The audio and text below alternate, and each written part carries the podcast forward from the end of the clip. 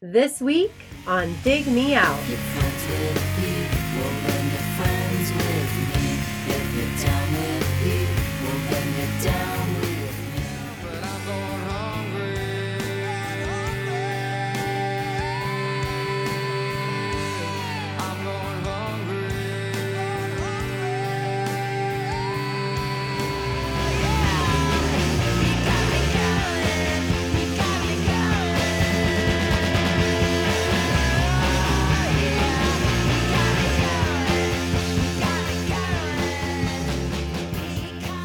with your hosts, Jason Ziak and Tim Minichi.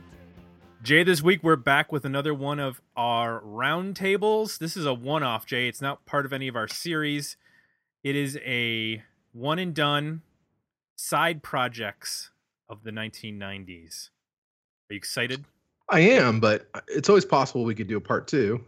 We'll see how this goes. We'll see. I mean, if we, you know, do a terrible job of listing the number of side projects, uh, we're also going to, you know, get into the difference. I think this is important between a side Yeah. project and a super group and even solo records because I feel like those are distinct things that we need to figure out where the line is, where we draw the line on all that kind of stuff. So, to help us do so, we have a couple of guests one new, one returning. I'm going to start with our new guest from Chicago, Illinois. He was supposed to join us on the Tori Amos episode, and then he he took ill and was not able to join us. So we said, uh, "Come on back," and and this was the episode he wanted to do. Uh, Jim Liza- Lizkowski. Did I get that right? I messed that up. I it's it's okay. it's tradition. It's tradition. I tradition. almost spit out my drink. Yeah, it's tradition that I mess up all names. Welcome I to the show. understand that this is this is my fault for being Polish. All right. You know? Well, It's okay. I grew up. Uh, I grew up with a lot of mispronounced. You, Uh, you grew up in Buffalo and Cleveland. You can, you should be able to get these Polish names. Come on. I should. Sometimes the the emphasis is just just throws me when I start to see all the all the consonants butted up against each other. They just. They just we throw- love to just throw Z's in there. Yes. Which is an underutilized letter, and I I appreciate that it did get randomly thrown into people's names. Uh, so, Jim, welcome. Well, it is a tremendous honor to be on one of my favorite podcasts, music or otherwise. Uh, I mean, I know you've had recurring guest Jim Hankey on a number of times. Yes. Uh, he, and he hosts the Excellent Final Emergency podcast, and I, I was the one who encouraged him. I was like, dude, I'm hearing you on Chicago radio, and you've got to have your own show because you know what you're talking about. And then, of course, I started listening to Dig Me Out on a regular basis. I'm like, well, these guys really know what they're talking about too. And uh, so to nerd out over music is something I enjoy doing on a regular basis, being a musician and a music teacher. So awesome. uh, it's, it's an honor to be here. Thanks. Uh, where cool. do you, where do you, what uh, level do you teach at? Well, I teach at a uh, private school based out of uh, Evanston, Illinois, called Fusion Academy, and it's like Okay. I, I basically teach anywhere from, you know, sixth grade to twelfth, and Gotcha. whatever genre they want to do, I'm willing to do it, even if it's uh, dubstep and EDM. do you do you have particular instruments that you focus on, or Well, I mean, I mean the usual, I mean, you, you, you guitar, bass, and drums, and Okay. uh, you know, I, I, I just ma- mainly focus on like uh, the recording side of things, and like Logic and Pro Tools and stuff oh, like that. Oh okay, cool. Yeah. And then, of course, that voice you heard, Joe Royland from the. Uh, is there a part? Is is Gorham? is there a name for that? Like Michigan has the UP, the Upper Peninsula. Is there a, a, a Uh, term for that up there? They would either call it Greater Portland or Southern Maine. So Gotcha. Okay. Yeah. Welcome back. thank you. Great to be back as always. And this week, guys, this is a this is one where we got to figure out what we're talking about before we even start talking about it. We're talking about side projects, but when I looked up information to sort of tally my side pro- side project list, I got all sorts of conflicting info. In fact, people on our Facebook page were like, "What's is this a super group or what?" and I was like, "Okay, well, we're gonna have to sit down and and hash this out logically." So I'm gonna go around the virtual room here, and we'll first figure out what a supergroup is, and then we'll get to some of our Patreon comments because they uh, talked about supergroups versus side projects, and they gave us some side project names that you know we can riff on a little bit. Um, but first of all, let me throw it out to um, to the room here. I'll start with you, Jim. What Certainly. to you is a side project? Well, um, I mean, I would definitely say that it has to be a separate entity from the band that uh, they originally are known for. Um, I mean, the music I think itself should be kind of distinctive, or at least uh, you know justify why the artist decided to take on a separate moniker or just take on a separate endeavor altogether. Um, I mean, it just it, it- needs to branch out to some degree from from from the original from the source, I guess. And I mean, I think of something like um, James Iha again, though he's he went and did a solo record, but at the same time, I think the reason why he felt compelled to put out a solo record in of itself was just because he wanted to uh, put out something that sounded nothing like the Smashing Pumpkins Right. and I, I think of that as kind of like you know a, a good reasoning behind a side project in general. Um, but i think one of the more interesting crossovers that i'm sure would come up uh, on this show is uh, is the twilight singers. Because i mean it's one of those things where it's like uh, greg dulli you know was in the afghan whigs and then they broke up but then he just started the twilight singers. And to me that one, one of the first bands I knew about that a lot of people considered to be a side project at the time was the Twilight Singers because I think it was Right. up in the air at the time as to like, well, are the Afghan Whigs broken up? But to me, like the Twilight Singers by, by an album like Powder Burns kind of sounded a lot like the Afghan Whigs Sure. rather than being distinctive. And to me, I think being distinctive is kind of uh, criteria for for putting out a side project record of sorts.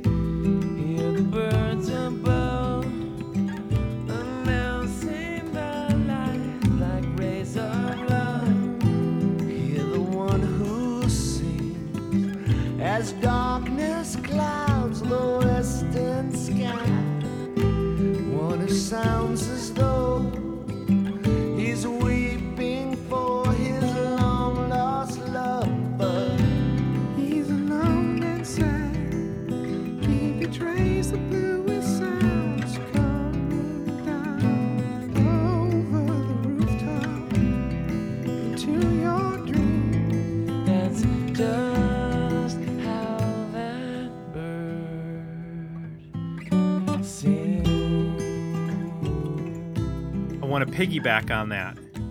Does a side project have to be happening concurrent with the band that the person Mm. is in? Yeah. I was Yeah. Gonna, I was going to bring that up that the main band has to still be active. Otherwise, it's your main project, then, right? Right. So let me get let me throw out this example for you. Stone Temple Pilots. Yep. Yeah. They the three members not named Scott Weiland form Talk Show, while Scott Weiland goes and does a solo album. All indications were they were like on hiatus at that point because Weiland had, you know, gone to rehab and what have you. So is that a side project or is that just a new band?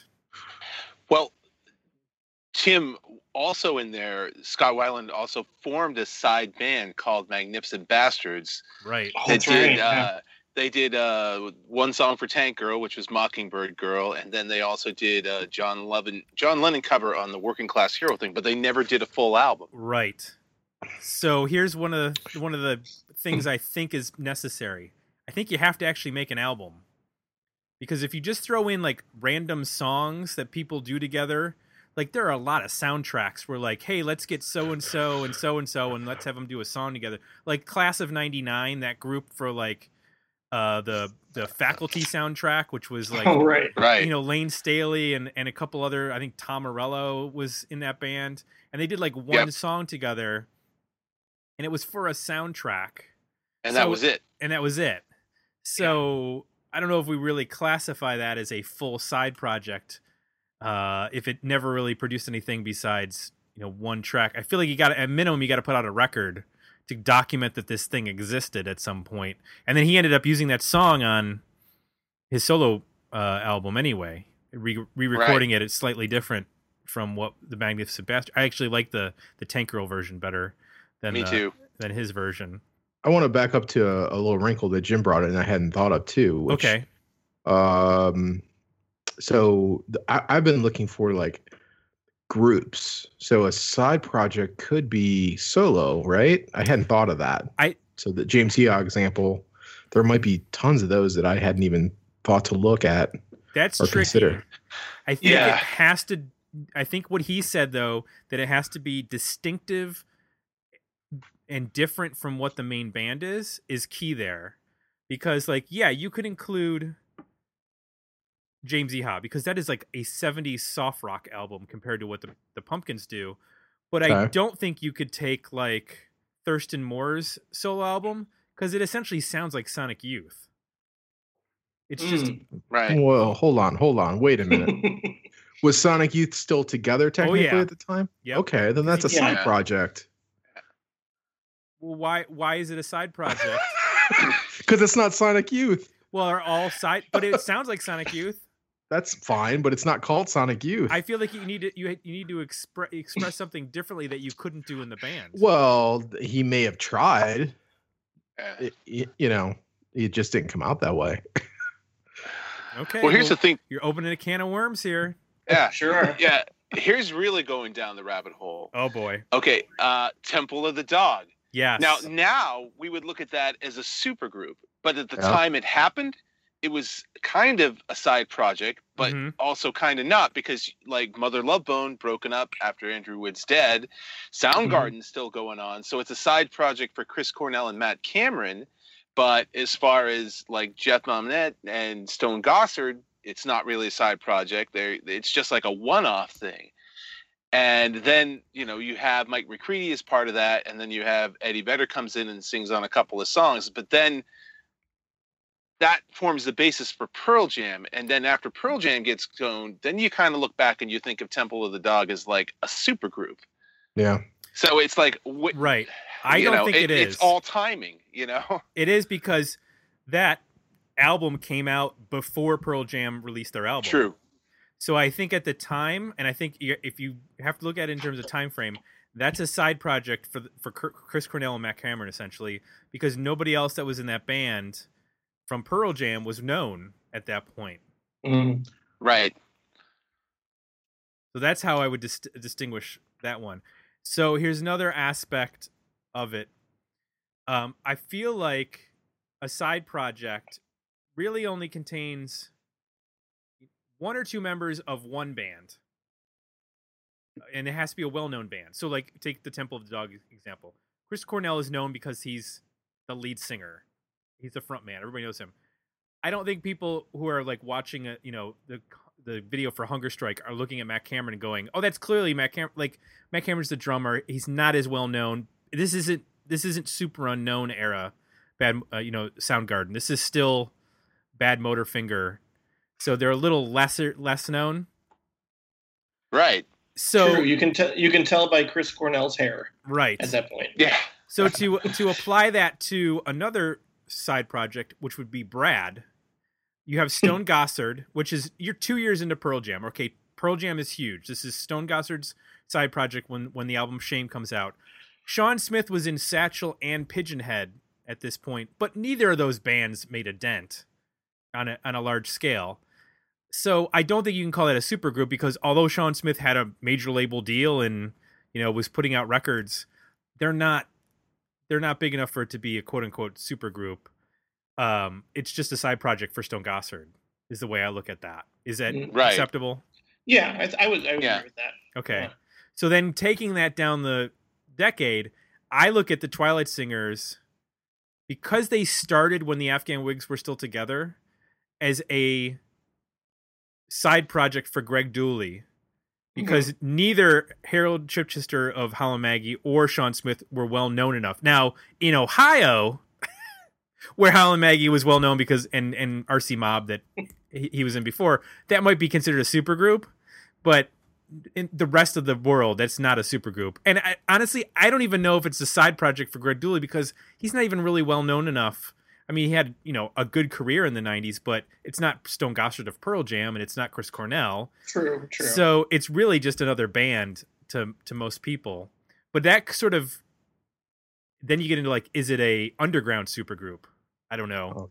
right well like here's another here's another good example of that and it's a band you guys covered the grays you Yeah. got jason Oh. falkner who was in three o'clock or hot minute then he, he was in jellyfish but he'd left jellyfish at this point and he hadn't really started his solo career uh, but you also got jon brion uh, brion who uh, also was sort of on the second jellyfish album but you know no again it's kind of that depending on what audience you're talking to, like to you know power pop bands, they knew who all these people are, but to everybody else, these people are relatively unknown still. Right. And is this a side project? Is this a super group? You know, it could fall under either thing possibly. it's a real gray area. Yeah. Uh, sorry. Yes. nice. Nice. Well, all right. so we're gonna have to stumble through this probably with different definitions then. I, I think so because you know along the signs uh, along the uh with the Grays, it made me think of you know a whole bunch of other bands where you have like people who are you know a, a- an example would be like Imperial Teen, which is Roddy Bottum Right. from mm-hmm. you know not that he's not Mike Patton, so you're not he's not as recognizable. So is that a super group? Is that a side project for Roddy Bottum? Where does that fall? Well, now you're making me think of Mr. Bungle. Yeah. Yeah, you could do a whole Or- show on Mike Patton. Yeah, you got So- Lovage. Yeah. Lovage was another one. You know, there's so many. And how? ma- Oh, what? I can't even remember all of them. There's so many of them. Tomahawk. Tomahawk. So we've tried to like sort of give some boundaries. We'll we'll have to, you know, pick and you know choose uh, along the way as we're going through some of these bands. What do you makes a side project successful in in terms of their musical output? Uh, we don't we're not worried about album sales at this point, but just when you're listening to a record, are you do you want it to sound different than its main than the, the you know the main band of the of the artist? Or are you looking for something different? Like what do you of and you can give an example of like hey this one was really successful for me. I'll start with you joe. What, can you give me an example of a side project that you thought was successful that sort of set a pattern or a, or a template Geez, it's kind of a little bit of both. I mean, some of it's I wanted to sound something like the original band, or you know, at least as good as the original band, uh, but also like that it can stand on its own. Like I like the Talk Show album. I thought that was pretty good because I'm a Stone Temple Pilots fan. Or and here we go, here we go again. Uh, Imperial Drag is is it a side project? Is it a super group? I mean, it's kind of after Jellyfish, but it's two members from Jellyfish. Uh, and Right. Then you also had Roger Manning who went on and did Moog Cookbook. All of those things I enjoyed. So for me, it's like success is do I enjoy it as much as the band that these people came from? To me, that's success. Not necessarily if all the rest of the public enjoys it and it takes off and becomes like a million seller or not. Is do I enjoy it as much as the music from the, band, the the bands these people came from? Yeah, I would definitely, I would definitely agree with that in general too. It's just, I mean, it could, it could certainly have elements or sound similar to what they came from, and that's definitely true with the talk show record. Um, and yet at the same time, still be, still be its own thing, and and not necessarily like be an exact copycat either. And I mean, I, I remember at the time. I mean, this this this is obviously very different, but I remember when people were going crazy about the, the first Foo Fighters record because it sounded nothing like Nirvana, but it was still it, it still had that Nirvana flavor to it a little bit. At least the first record did. And I mean, just you know, I, I think that because we'd lost Nirvana, there was just like a, this instinct to go. Oh, I, I, I'm gonna love this record just because one of the founding members of the band, or at least one of the members of the band, the drummer, put it out. But then I, I kind of go to one of my choices would be uh, Sebadoh, and I, I I do I do like them just a little bit more than Dinosaur Jr. That might be a, you know a bold statement. Whoa. Oh. I, know, Uh-oh. I know, I know, I know. Whoa, uh, wait a minute. Maybe, maybe just a, a hair. And I, Getting loose with the pussy galore. A cracking jokes like a Thurston Moore. Pedal hopping like a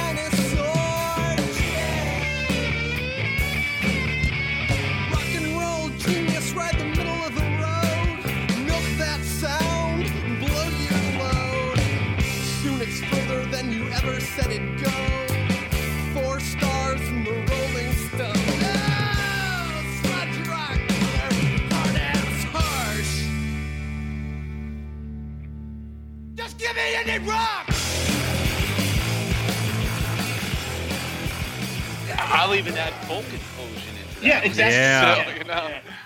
Yeah, yeah, no, no. I mean, totally. That that one part lullaby record's pretty pretty. Oh, I love that album.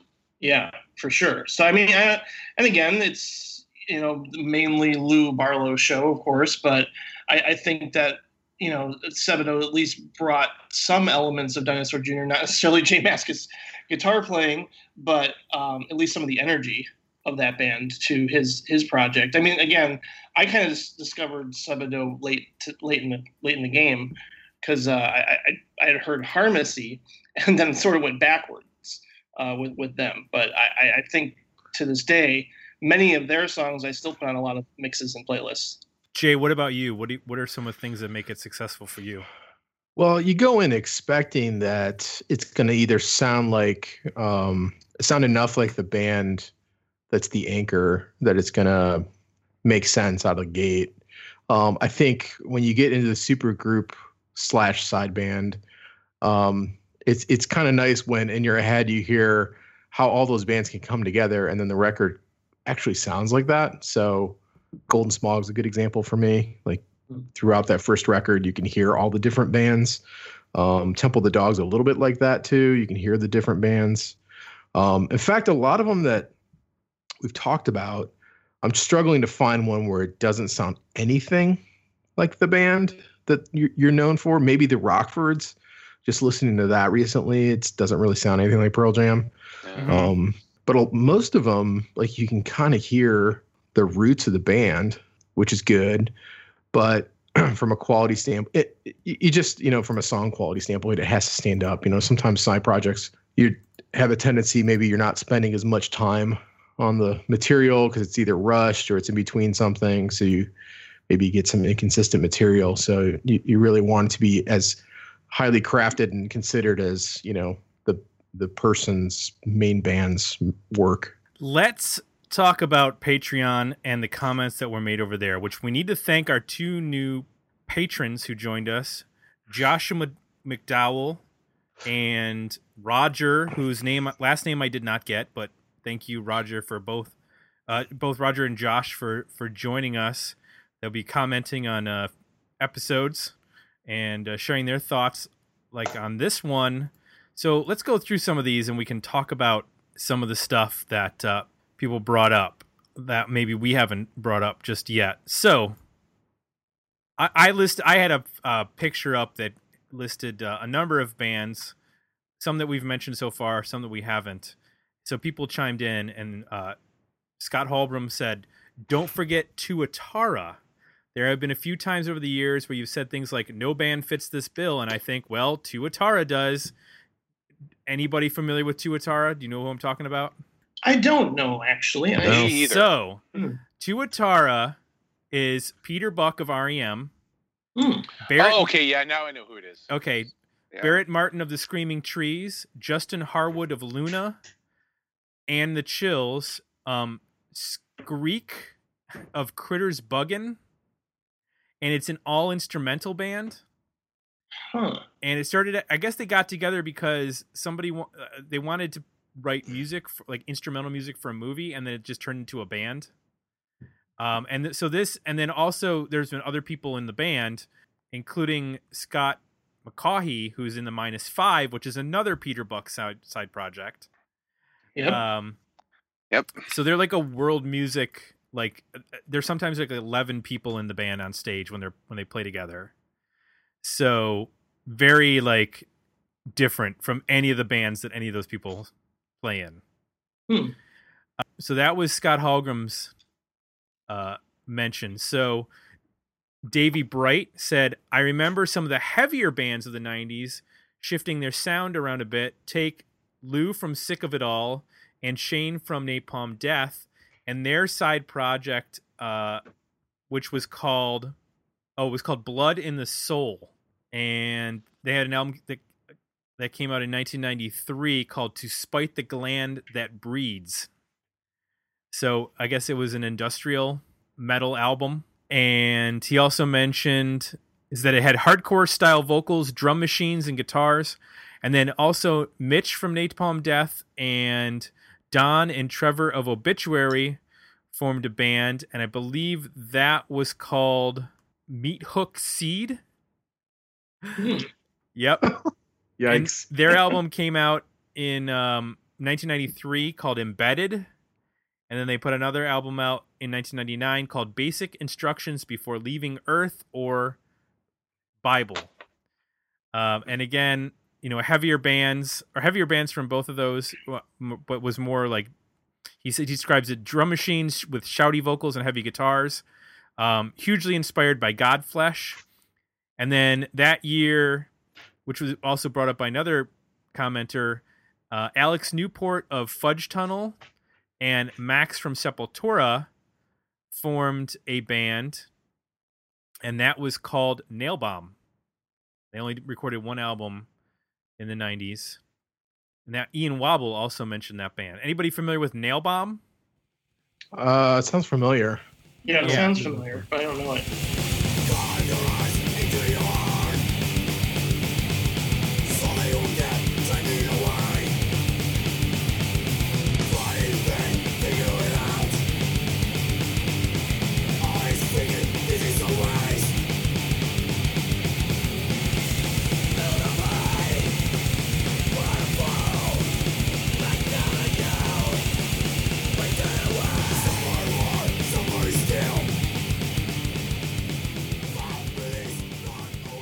Jay, here's a question for you: Yeah.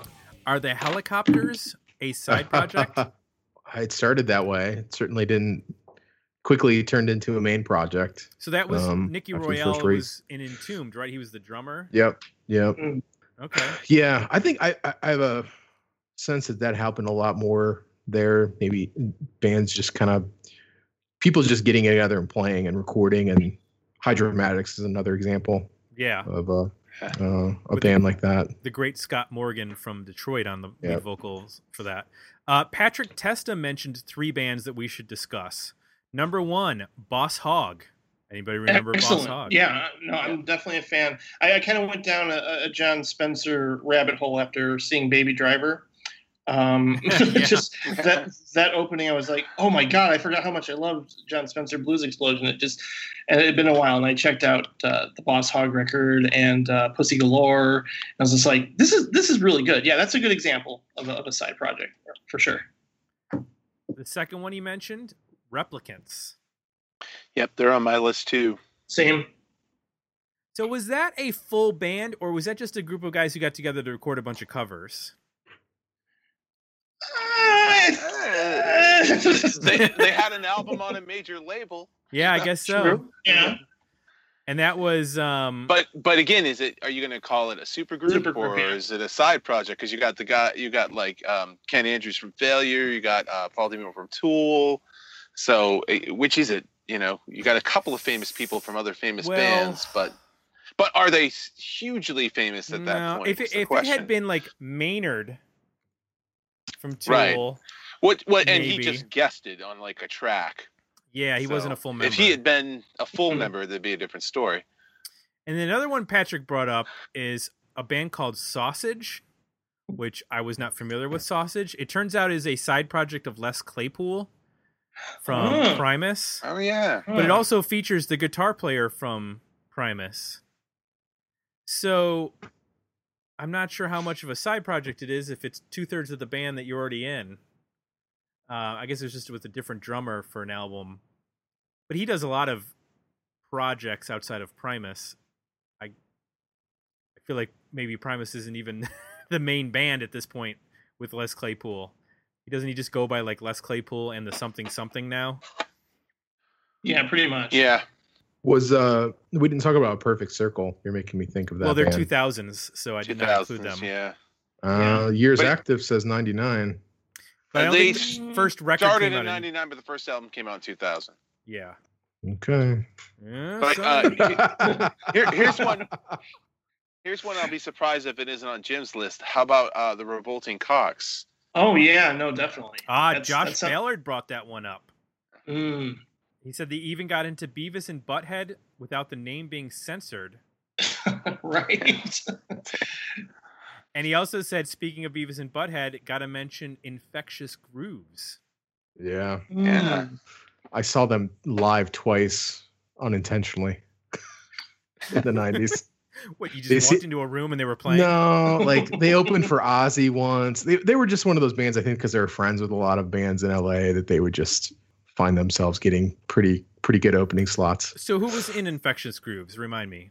It's Mike Uh, Muir from Suicidal Tendencies, Robert Trujillo, who went on to be in uh, Metallica. Yeah. Metallica, and then And Stephen Ozzy Perkins. Osbourne's band. Yep, and Stephen Perkins from Jane's Addiction was. a So is that a super group? Yeah. No. According to Wikipedia, it's a funk metal supergroup. well? Robert Yeah. Trujillo was also in Suicidal Tendencies, so it was kind of half of them and half two other guys. So I mean, because, you know, Stephen Perkins is in Jane's Addiction. That's a huge band.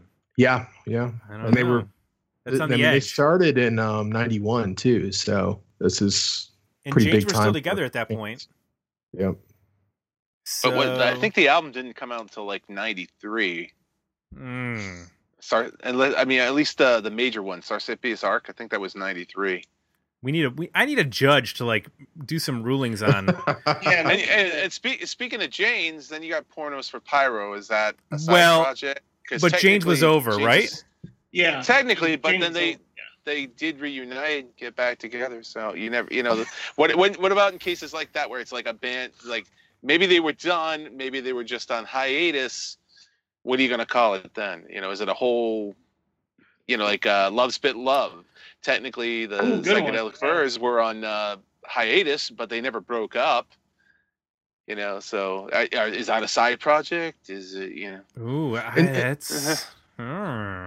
Mm. in some ways, like Infectious Grooves is a good example, maybe of a pure one, because even though the record came out in '93, they spent a couple years playing. Then I'm assuming they must have been like an LA band that got together when everybody was off tour and just did fun like party gigs and stuff, which makes it more like a real band.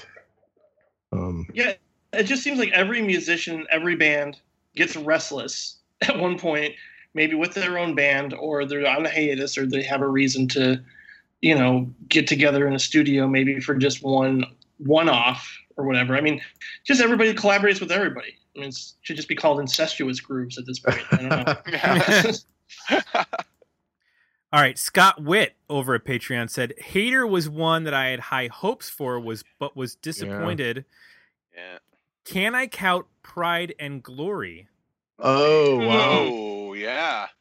That is of course the Zakk Wylde side project away from Black Label Society. Before Black before, Label yeah, Society. that Oh, was okay. his first. Yeah. That was his first band before after Ozzy. Oh, okay. Oh, no, he was still Yeah, in yeah. Ozzy. He was still Yeah. playing with Ozzy when he did Pride So and Glory, so and, and Black Label band Society too. Okay. Yeah. So says, it's definitely a side. he says if so that ruled. Yeah, it's Um, a pretty good record. He also said Down was fabulous too. Is Yep. Down a supergroup or is it a side project? Now a That's a supergroup tough call can go on at the same time as your main band. I just feel like if it's like recognizable members of multiple bands, it's a supergroup. So you got Pepper Keenan and what's his face from Pantera, like Phil right? Anselmo. Phil, yeah, Phil Anselmo. So that's kind of the key members of those two bands. True. So I to feel like me, that's if, if if Pantera was still together, which I think they were at the time, to me Yeah. it's a side project. Yeah, they were. Yeah. Well, can okay in the in the Venn diagram of Yeah. side project and supergroup, can a side project be a supergroup?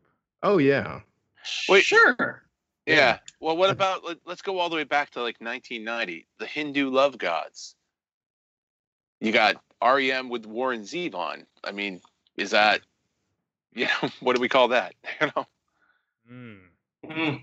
two well-known entities, but it doesn't really sound like REM. And you know, This just keeps aside getting from muddier and muddier. yeah, Yeah, I'm no kidding. Uh, here's one that's going to blow your minds. Yeah. Cover, Coverdale Page. that's on my list. Wait, when did that come out? Uh, 93. 93. Yeah. yeah, I Oh, totally remember that. Yeah. Well, Jimmy Page was not in Led Zeppelin at that point, right? Or the Firm. So I mean, Yeah. Yep. And So- I, don't, I don't know the Whitesnake was very active. I don't know if they officially broke up, but they. Uh, they were still together, but they were pretty much like their albums weren't really coming out in the states. They were only coming Right. out like in Japan and overseas. Yep. Now, Scott Witt also mentioned a band called Brujeria, which was members yeah. of Faith No More, Fear Factory, and Jello Biafra. Wow. He said they had I lots of fun. And what, what were you saying, Jim? Oh, I just say I need to hear that. That sounds interesting. Yeah. He said lots of fun, and the fact that they had people convinced that they were a Mexican drug cartel was nice. Okay, that's interesting. I've not, I've not heard of that. Uh, That sounds like a supergroup to me, but I guess also could be a side project. One of the uh, the bands that I think we definitely need to talk about, which Johnny Hooper mentioned, is the Breeders. Woohoo! Yes. He said, if you want to get technical, the Breeders were a side project of both the Pixies and Fro- Throwing Muses. Mm. Yep. I'm- and then uh, he, this is where I had to I had to throw down the law here. He said, "I'm going to be controversial here and say Tin Machine. I never owned a Bowie record, but I had both of those Tin Machine LPs. Really love the energy of the first record. Unfortunately, that first record came out in 1989. That is not Dig Me Out eligible. And I, I felt like I could be wrong here, and we just talked about Tim a couple weeks ago. I didn't. I mean, Bowie seemed to really like be very. I I don't know. I'm just going by memory. Uh, pretty clear that that was his band. No, did he treat it like a side project? No, I, I feel like from what those when those two records came out, that was where- that was his band. Like he was in Yeah. that band. So Yeah, and I remember I remember him uh, performing on Saturday Night Live and everything. And Yeah, that he was didn't- a- it's kind of a big deal. He didn't put out a solo record during that period, right? Like the the Uh, I don't think so, but I'd have to go check. I, I- just, I- I, definitely remember him like taking it very seriously. Like it wasn't just a one-off kind of thing. right. Uh, he said uh, that we uh, did not like Hater, but that he loved that record. He also Huh. really enjoyed the Well Wellwater Conspiracy, which was another side project in that same realm. Uh, hmm. which I believe that band was also Ben Shepherd, which was in who was in Hater with some other folks. They put out one album in the '90s and then one album in 2005. They finally followed it up, and then Keith Sawyer said, "The Rentals, anyone?" Oh yes, Yeah. That's, That's a good one. That's a really good one because that came out between the first and second Weezer records, so clearly a side project. Mhm. um, and clearly only one known member of that band uh, was Matt Sharp. Uh, the other members of the band were not well known. They would become well known in the sense that Maya Rudolph was in that band as a backup singer. Oh, that's right. Yeah. So a couple that did not get mentioned that I want to throw out there, and we can discuss whether or not they're they're side projects or not. Slash's Snake Pit. Hmm. was was I- Guns N' Roses still Again? together? He was Eric- technically still in Guns, I think, until really late in the '90s. Technically, Yeah, and Yeah. Eric, Do- Eric Dover was the singer who was in Jellyfish and Imperial Drag. yeah, Right. So I guess that counts as a side project.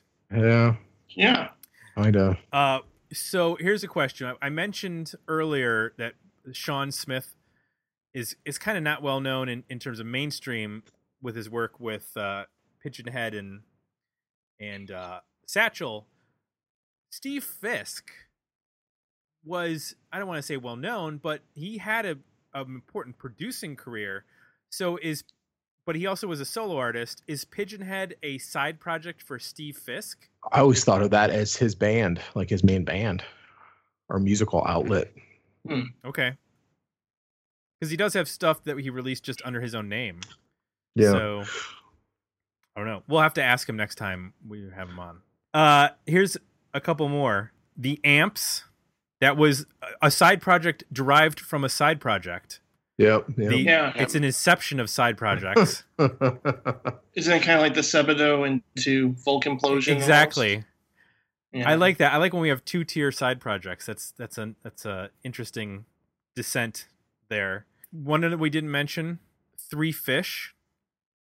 Anybody Jeff remember Ament, Three. Fish? Yeah, Jeff Yep. Ament. Yep, from, mhm. uh, I remember re- that, that. Now that goes under the example of you heard about it because it was like on MTV or or in some magazine like Rolling Stone. Like Jeff Ament has a solo record coming out under the name Three Fish, and then you got it. You're like, what is this? uh,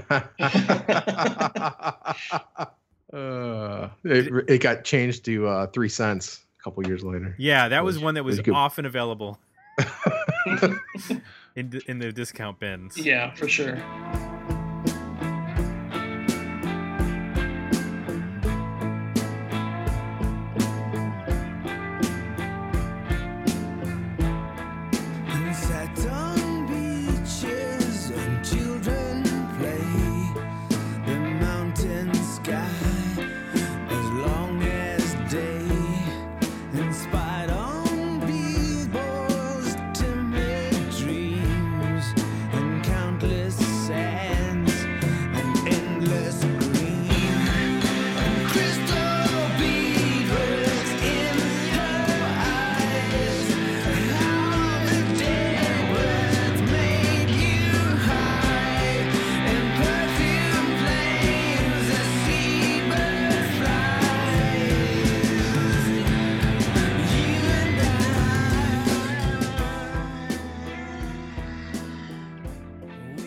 Anyone, any else, uh, other than Uh, bands that I'm missing?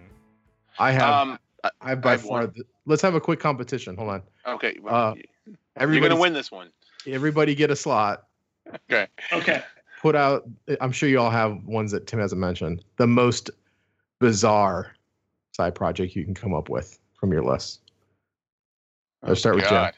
Is it Moist Boys from like the guys? Is it just the guys from Ween? And uh, it's it's failing me right now. But yeah, I just I remember coming across that uh, at one point because I was at, once I discovered Chocolate and Cheese by Ween. I was kind of like, okay, let's go down this rabbit hole for a while. and I, I came across that record at one point and was like, huh? Okay, yeah, this is a lot crazier and heavier. Um, but I can't yeah, I can't remember who else was in that besides a member of Ween. But that's that's one that I did have on my list. nice, Joe. I don't think I have one for most bizarre. I have other bands, but not for most bizarre. Uh, yeah, I'll have to get back on most bizarre. Tim, what do you got? You got anything? Um, probably the most bizarre one would be there is a, an, I I'm not super familiar with it, but there's a band called Looper, which is Hmm. um, Belle and Sebastian. Uh, they uh, they basically took like the weird spoken word parts of their catalog and like turned it into entire band. I don't know how else to describe it, Hmm. but Hmm. it's it's the members of Looper or members of Belle and Sebastian doing this weird side project thing. Yeah, that's I I had not thought of the Moist Boys for a long time. Thank you for reminding me. I think it's spelled Yeah, it with was- Z. right, right. Yeah, it was um, the bassist from Queens of the Stone Age was in that. oh, okay. Yeah. Oh yeah. Okay. Yeah. There's some interesting. Lots of drugs interesting members, involved. Then for All right, sure. so here's my question: You're counting solo albums released at the time when a person is active in a band as a side project. So is Elliott Smith a side project with his solo records because he was in Heatmiser? Mm. Ooh. Because his early solo stuff when he was in Heatmiser is pretty stripped down and bare Yeah. bones. I think Com- so. compared to the more produced stuff on like XO and and the later records. So and I would say that the records released up until when Heatmiser officially breaks up are side Yeah. projects. okay. Yeah. Elliott Smith, you're a side project. So uh, for my lo- most bizarre, it was bizarre at the time, and when I remembered it, I'm still in shock that it ever happened. Um, It's the Last Hard Men. Oh yeah. Oh yes. with Wow. Jimmy Flemion from the Frogs, Kelly Deal from the Breeders, Oh yeah. Jimmy Chamberlin from the Pumpkins, and Sebastian Bach from Skid Row. Did they record anything? They did. They did. Did they, did they do a whole album, or was it just like something from Uh, the soundtrack? They did a whole. I was just looking it up. I thought they had just done a soundtrack, but I looked it up, and it looks like a record did come out in two. They recorded it in like '98, but it didn't come out till 2001. Still counts. Yeah, the cover art looks like green jelly or something. Yeah. Like- yeah. Yeah. I have never heard that. I am fascinated to hear that now. We haven't mentioned Mad Season, but right. I feel like that band it teeters the line of supergroup and side project because obviously you have Layne Staley, who's very well known. Um, you have Mike McCready. I guess And he's a Barrett key- Martin. and yeah, I guess those are key Mhm. members of of other. I mean, obviously Mike McCready's a you know a key member of Pearl Jam, so I guess it's a supergroup as much as it is a side project. But it also kind of sounds like. I mean, there are elements that sound like Alice in Chains. Like I don't know Yeah. anything sounds like an Alice in Chains song. oh, for sure. So it's it teeters the line between side project and and Yeah. supergroup.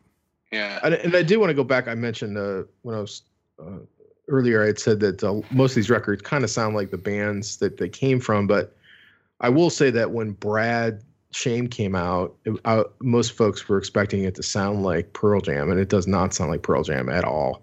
It does sound like Satchel in some places, but Right. I didn't Yeah. even know who Satchel was until years later. So No, um, this Right. the second record is much more conventional in terms of being a, a guitar rock record, which is Yeah. Mhm. Interiors that came out in '96, and I think that's what people were probably more expecting mhm. with with the first record.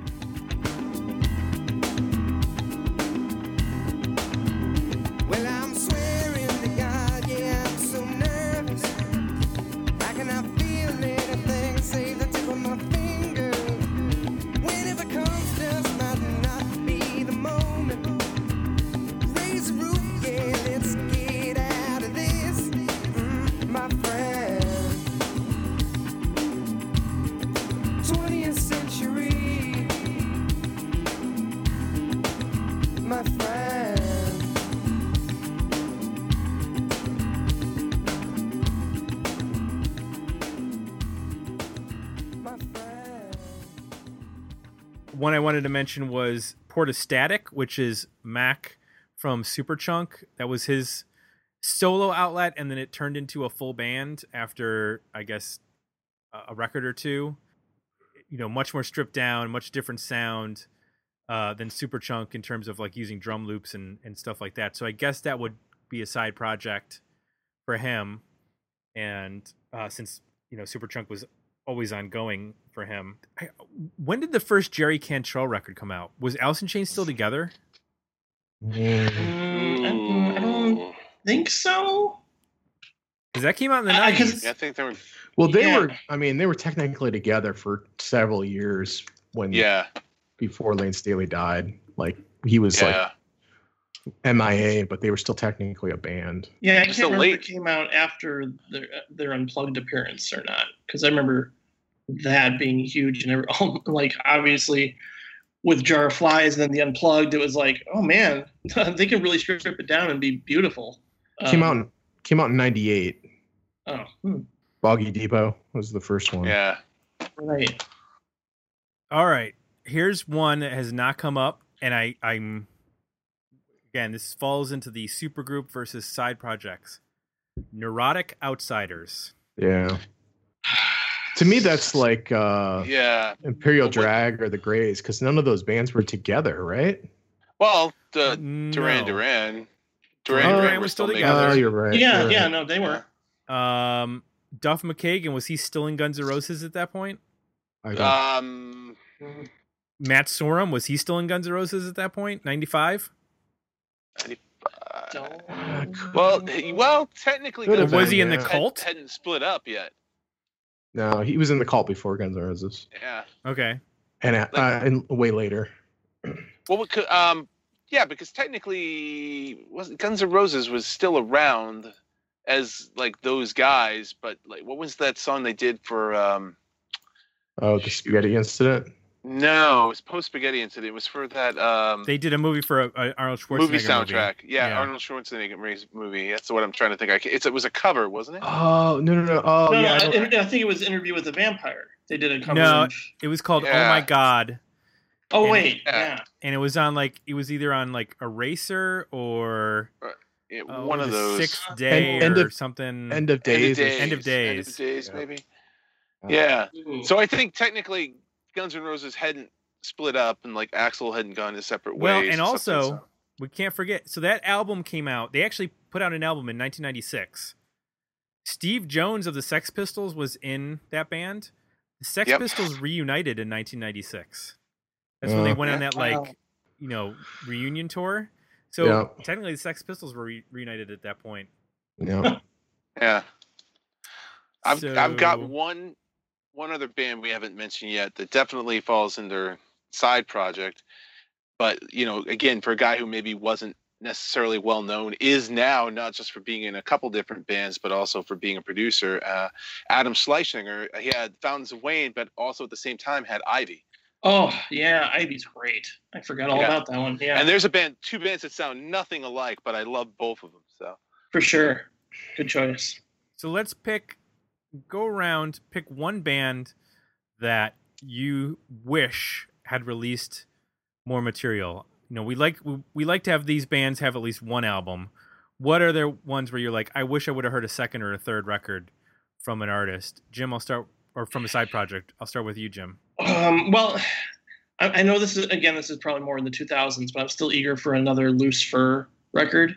Okay. Um, yeah, because I mean, I, I know they had two, but I, I just liked, especially the first one. But Yeah, I, I really yeah. liked. I really liked the collaboration between those three talents. Um, and I, you know, I wouldn't mind hearing some more from Imperial Teen because I remember picking up uh, their record "Seasick" and just kind of being in love with it at the time because I loved that power pop sound, and it sounded nothing like Faith No More. And um, you know, the Rentals, sure, let's just throw them in there as well in the mix because uh, I, I feel like they put out again maybe in 2014 they might have put out a new record. yeah, I still haven't caught up with it. I think I think it was called like Seven Seconds or something like that. Something in the title were there, but there was there was a record that came out in, in the late two thousands or something, uh, but but got no like no coverage. So, Jay, what about you? I'll go with the the big one, Temple of the Dog. I, I still feel like that album holds up Yeah. So well. um, sure. Every time, whenever I go back to it, I'm always surprised at just how good the songs are, and um, it's obviously even sadder now that you know there's no possibility with Chris Cornell gone. They can't even do like reunion shows. Um, so, would have loved to have gotten you know kind of a mid to late '90s uh, record out of them. I think it would maybe when Soundgarden was um, you know kind of hitting their uh, vanilla period where they were having a lot of hits, but maybe not creatively as inspired. It would have been interesting to hear uh, him go back to this band, maybe before he did his solo record. Joe, any any particular bands that you would like to hear Um, like to have heard more material? I would have. Well, I'm going to say Mad Season, even though they did actually record more material without Layne Staley, but with uh, Mark Lanegan from the Screaming Trees on lead vocals, which they put out on the anniversary issue of the uh, Mad Season album. That stuff was- it was. I think there's like six tracks from the second album they were working on that never got Hmm. made. Uh, that stuff is fantastic. Um, and if you ever heard. Um, Mike McCready put together like a live concert of was kind of like a little bit of Temple of the Dog, a little bit of Mad Season stuff, and Cornell actually sang lead vocals, and they had some other people from Seattle sing lead on some tracks. I forget the name of that record, but it's a great. Came out what maybe three years ago, Yeah, but a great album, and I would love to have heard more music from the Grays too. Oh, for sure. Yeah. Yep. uh, one that I gotta word this right. The Twilight Singers' original vision for that band, Yeah. I would have liked to have heard Yeah. because there actually are songs that were recorded as the the three piece of Happy and Shawn and Greg that are pretty interesting and are only available in like a demo form thanks to the internet. And the album that we got, while it's interesting, is definitely Greg Dulli's vision of what he wanted. I understand Yeah. he's a very controlling and and you know, um, you know he wants it done his way sort of thing, which is fine. But I really wanted a record and you know a second record of those three equally contributing to a singular vision and we never got that and we never really got the first album that we thought we were going to get when we heard about it um, the other one is i would love to hear another amps record which is Hmm. um, just that sort of stripped down lo-fi version of what was done on that record. I love like tip city and and the um the sound of that record. Is very jagged and and you know the breeders at that point had gotten a, you know they were commercial. It was a big pop record. Not pop record but it was a, it was a bigger sound than what the amps were. So i think another amps record would be cool. Just throw you know that's kind of thing that now that could happen easily thanks to you know like a pledge music campaign or or something along those mm-hmm. lines and Yeah. i'd love another pigeonhed record to be honest i don't know if that's a side project or a super group or what the heck it is but i'd li- really like one Speaking, there's- No, go ahead. Sorry. I was gonna say, speaking of like, I wanted to make this point earlier, but speaking of the amps being a side project out of a side project, would you not also consider Belly the same thing? Because you had Tanya Well, Donnelly yeah. throw, throwing muses. She was on the first Breeders album, but she then- quit throwing Belly. muses to form belly didn't she Um, no, she because she was on the first Breeders album too.